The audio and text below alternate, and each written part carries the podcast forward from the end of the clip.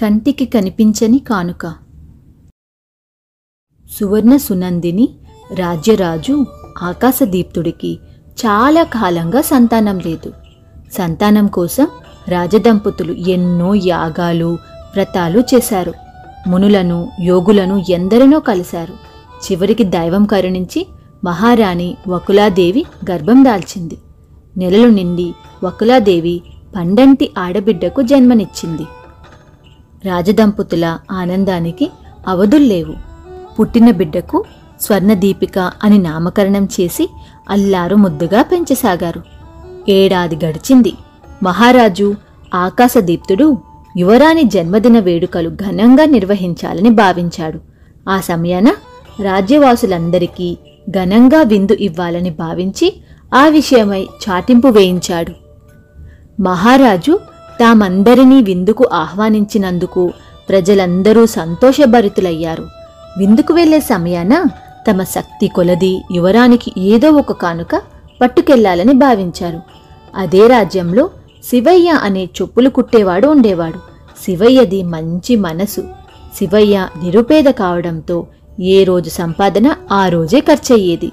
యువరాణి జన్మదినాన తను చెప్పులు కుట్టగా వచ్చే డబ్బుతో తను పస్తుండైనా ఆ పాపకు ఏదో ఒక కానుక కొని తీసుకువెళ్ళాలనుకున్నాడు అయితే ఆ రోజు శివయ్య దగ్గర చెప్పులు కుట్టించుకోవడానికి ఒక్కరు కూడా రాలేదు.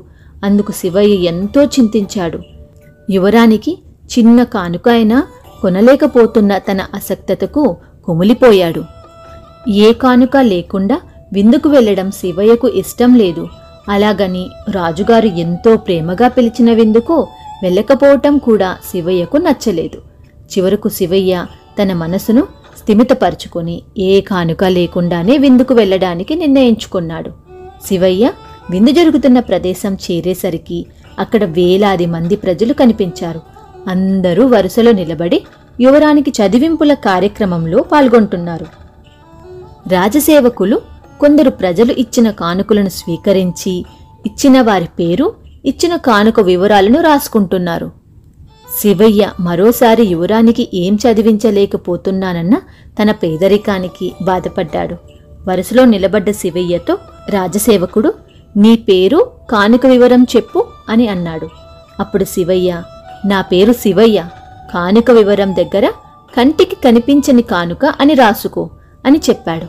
అందుకు రాజసేవకుడు ఆశ్చర్యపోయి కానుక ఇవ్వకుండానే కనిపించని కానుక అని రాసుకోమంటావేం? అన్నాడు. చెప్పానుగా కనిపించని కానుక అని అది నీకే కాదు ఎవ్వరికీ కనిపించదు అన్నాడు శివయ్య.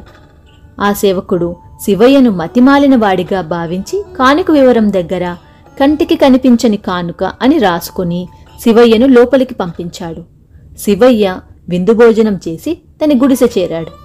మరునాడు మహారాణి వకులాదేవి యువరాణి జన్మదినాన ప్రజలు ఏం కానుక చదివించారోనని కుతూహలంగా జాబితాను తెప్పించి తిరిగేసింది. ఒక జాబితాలో శివయ్య తన పేరు దగ్గర కంటికి కనిపించని కానుక అని ఉండడం చూసి ఆశ్చర్యపోయింది. ఆ విషయం మహారాజు చెవిన వేసింది.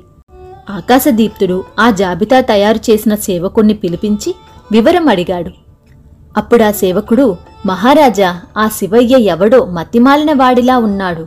కానుక ఏం ఇవ్వకుండానే కంటికి కనిపించని కానుక అని వ్రాసుకోమన్నాడు. కానుక ఏదని అడిగితే అది కంటికి కనిపించదు అని చెప్పాడు అని విన్నవించాడు. ఆకాశదీప్తుడికి శివయ్య మతిమాలిన వాడిలా కనిపించలేదు. అతడి ఆంతర్యం తెలుసుకోవడానికి భటులను పంపి శివయ్యను రప్పించాడు. భటులు వెంట పెట్టుకు వచ్చిన శివయ్యతో ఆకాశదీప్తుడు శివయ్య నీవిచ్చిన కంటికి కనిపించని కానుక వివరం తెలుసుకోవాలని నిన్ను ఇక్కడికి రప్పించాను అని చెప్పాడు. అప్పుడు శివయ్య మహారాజా నేను చెప్పులు కుట్టుకొని బ్రతికే నిరుపేదను. యువరాణి జన్మదినాన ఆ రోజు నాకొచ్చిన ఆదాయంలో ఏదైనా చిన్న కానుక కొని తేవాలని అనుకున్నాను. అయితే ఆ రోజు చిల్లి గవ్వ ఆదాయం రాలేదు. ఆలోచిస్తే కంటికి కనిపించని కానుక గుర్తొచ్చింది.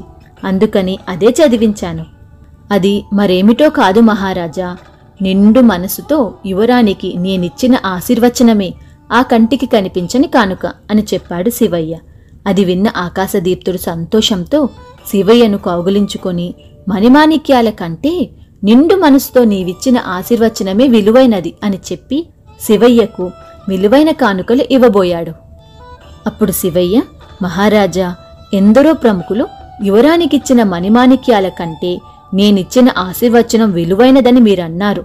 అలానే మీరు ఇవ్వబోతున్న కానుకల కంటే మీరు నాపైన చూపిన అభిమానం విలువైనది. అందుకే ఈ కానుకలు స్వీకరించలేను.